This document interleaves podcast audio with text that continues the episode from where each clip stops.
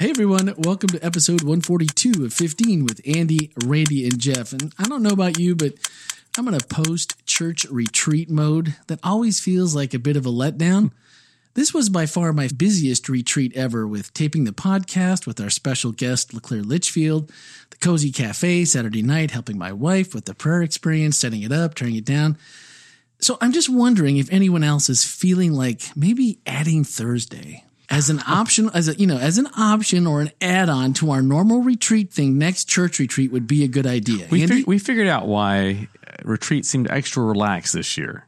it did? Yeah. Oh my gosh. I, I, It's because it's because there was no pressure of getting back to go to school on Monday. Ooh. It was President's Day. that's true. It And was. so we had some people that stayed late in the day on Sunday and just took advantage of the whole day and yeah.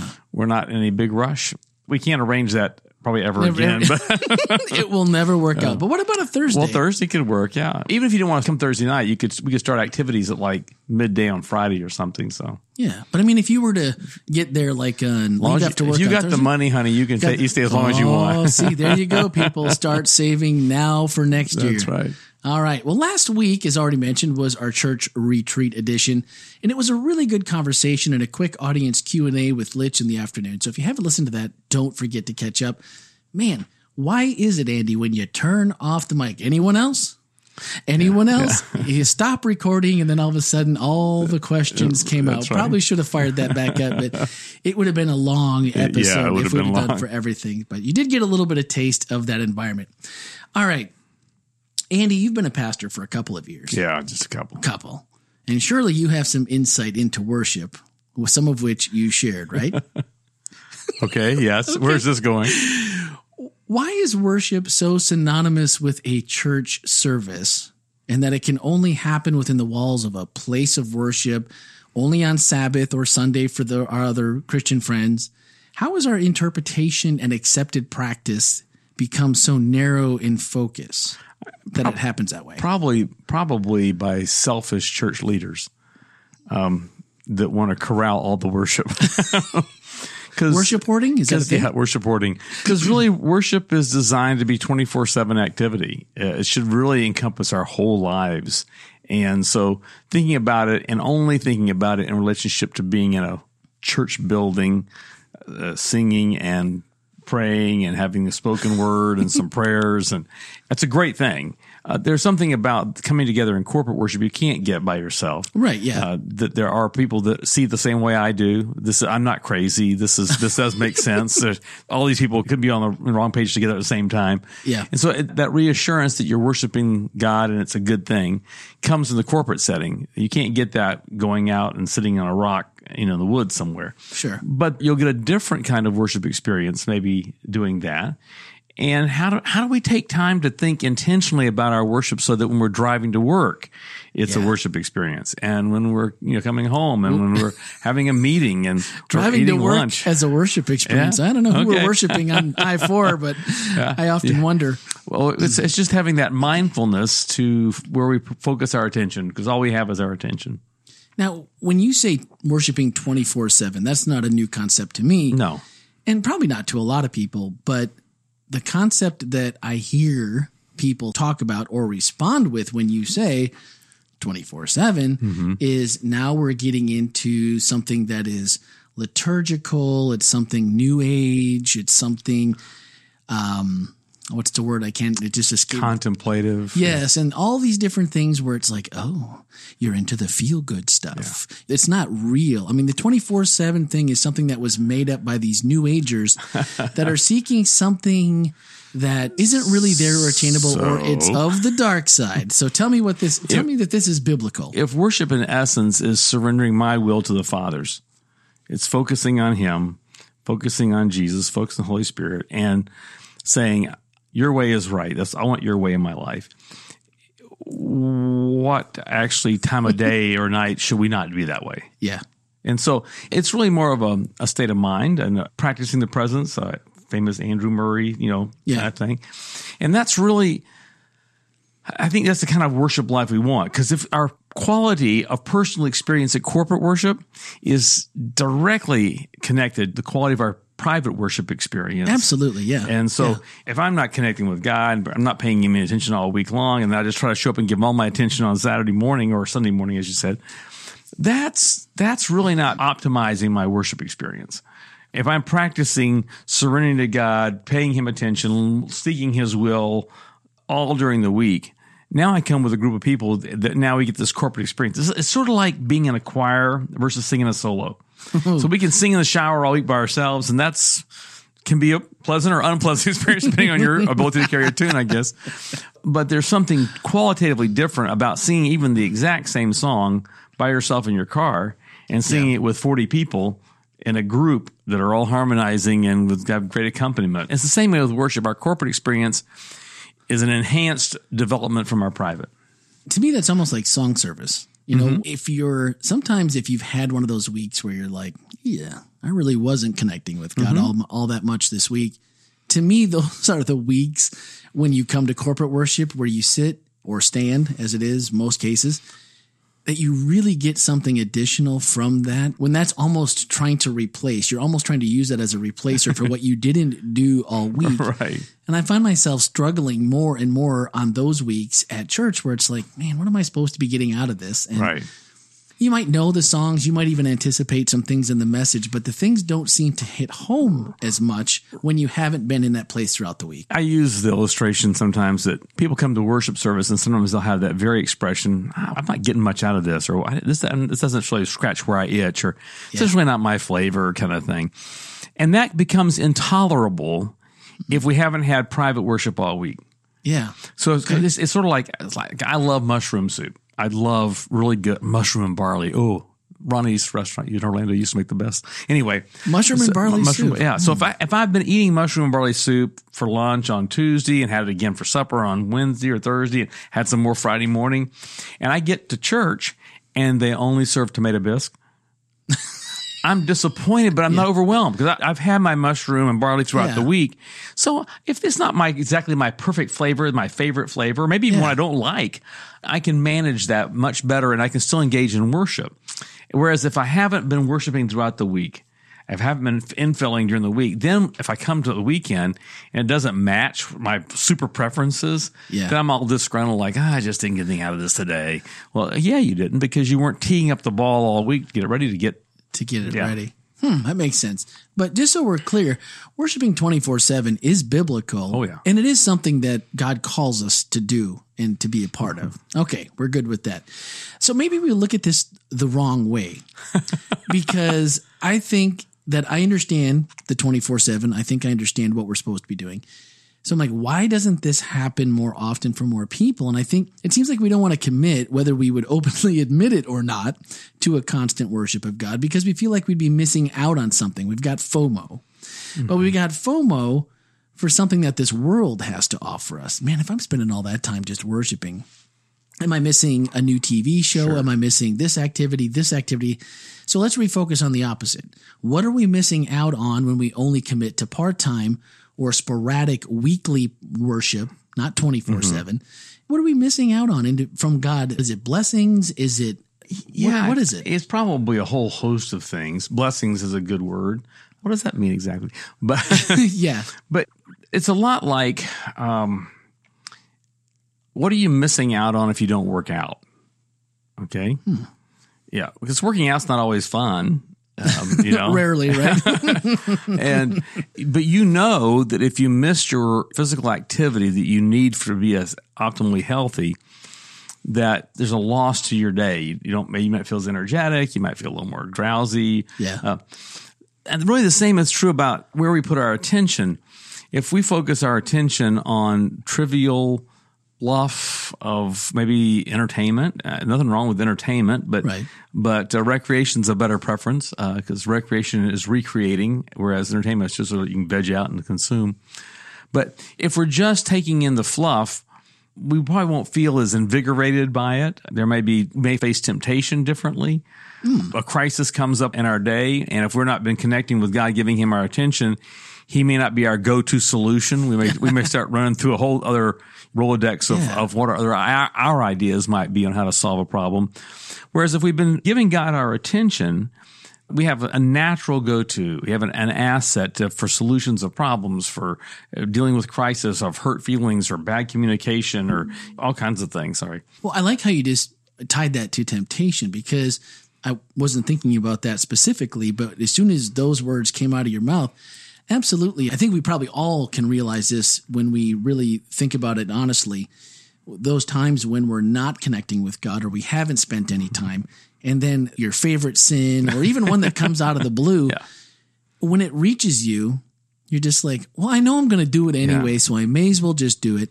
But on days when you've been in connection with God and you feel like you have that open line open, or even during the week, it, even if it wasn't a great week, but it was a pretty good week with a couple, Mm-hmm. immediately for me, I think, oh man, you know, You know, why that? why Yeah. that and why that now and what's happening with me that I am thinking about this.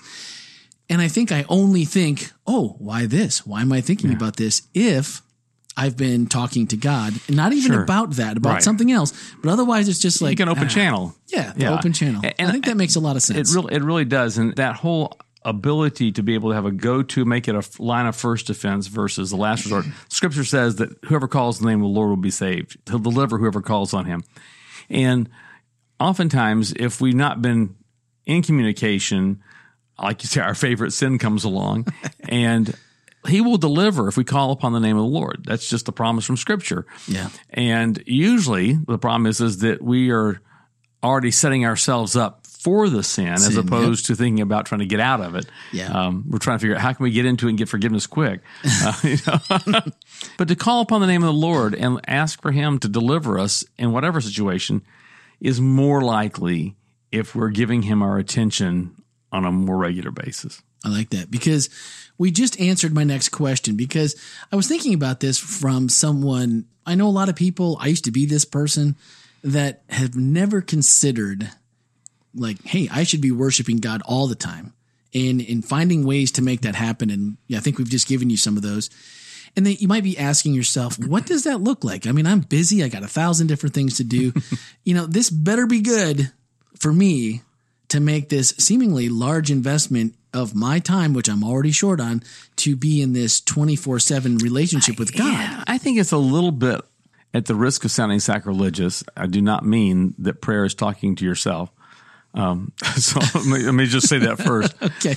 But really, it's the ability to have that ongoing in your head conversation with God about, hey, traffic's bad this morning, or, you know, Yeah. I, well, I didn't sleep very well. I wonder what my day's going to be like, and I'm going to need your assistance more maybe than I would have if I had slept a little more.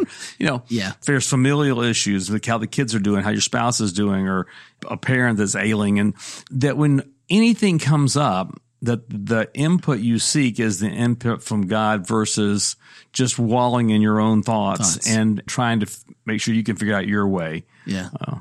Your self realization goes way up. I feel mm-hmm. like the weeks and the days that you do God Yeah. and you do things right, or you do things right. I can't add God to that. God always does things right. But when you choose to be in contact with God, your self realization about the sin that we talked about, like, oh, the kids, the family, the drive, realization that I do need your help becomes so much more, so you become so more, much more self aware and so much quicker to say, whoa, God, you, you got to help with this because this is not going well at all. In some of the Eastern religions, the more uh, rigorous practice of mindfulness, they often are talking like about with, with breathing that you just you know breathe and pay attention Yeah. to your breath so your mind can be at rest from other things, and to take moments of that to clear space so you can give attention to God is a great spiritual exercise. Then, um, you know, That's to, a tough one. to try to empty ourselves so that we can be on some other kind of plane. That that may be more problematic in our Christian walk, but to be able to say, I want to slow down. I want to get control of my brain for a few minutes so that I can focus and give attention to God. Yeah. is a really healthy thing. However, you can do that yourself. I mean, however that makes sense to your mind to mm-hmm. do, I think is, is helpful. So, Andy, you talked about, you, you referenced how Chuck Swindoll once described how a scientist suggested an interesting analogy describing our solar system, and it was brilliant. We don't have time to go into that.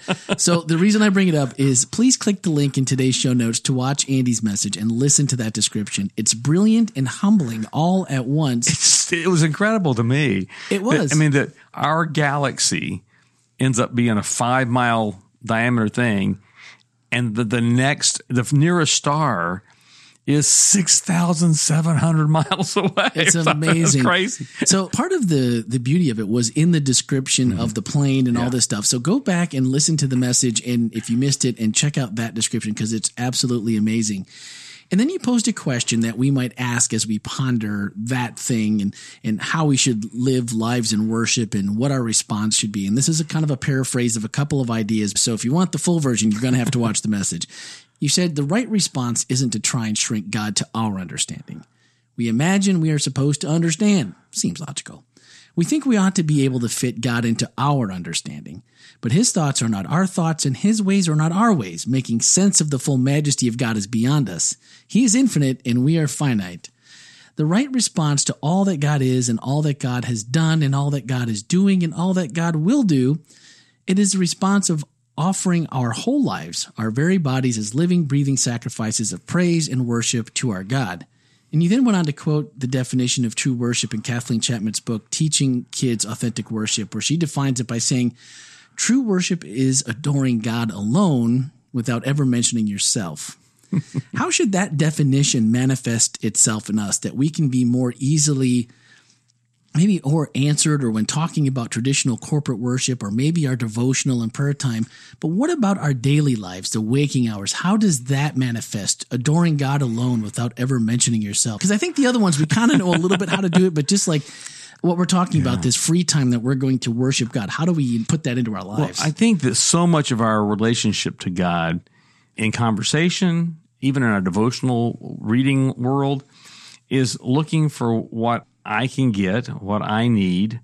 We go to God like Santa Claus a little bit with our wish list of, you know, here, I like to yeah. overcome this temptation. I like to have this kind of victory in my life. I would like to have this kind of resources coming into my bank account. I like to, you know, whatever we want to tell God we'd like to have. This is all this big wish list. As opposed to going to God and saying, my Lance, you are the awesome God. You're without beginning and without end. And just to ponder that for a second, all of a sudden my problems my wish list becomes much less significant. Yeah. You know, that God, I know that you are the God who is interested in every detail of my life more than I understand. You want what's best for me. Well, now what am I? What am I going to ask for? I don't even know what the right thing to ask for is. It, it moves to a whole trust level of saying, God, I want what you want for me, yeah. and that works into a surrender and a true life of worship with Him.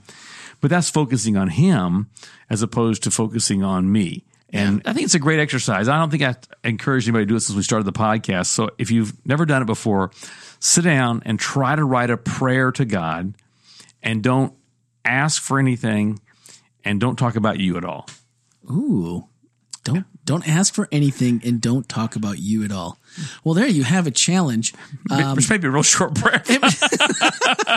start naming God's characteristics and thank Him for who He is. And oh my lands, you start listing His qualities and it's a pretty exciting prayer. One of my pastors and religion teacher when I was in the academy, Norm Kinney, he once told us, stop praying for the grocery list. You know, pray to God. And, you know, mm-hmm. it's all he would say. And so he sent us with an assignment to just write this out. And it was, I mean, it was hilarious because some people obviously didn't take, we were, we were in high school, right? Sure. Not everyone took it seriously.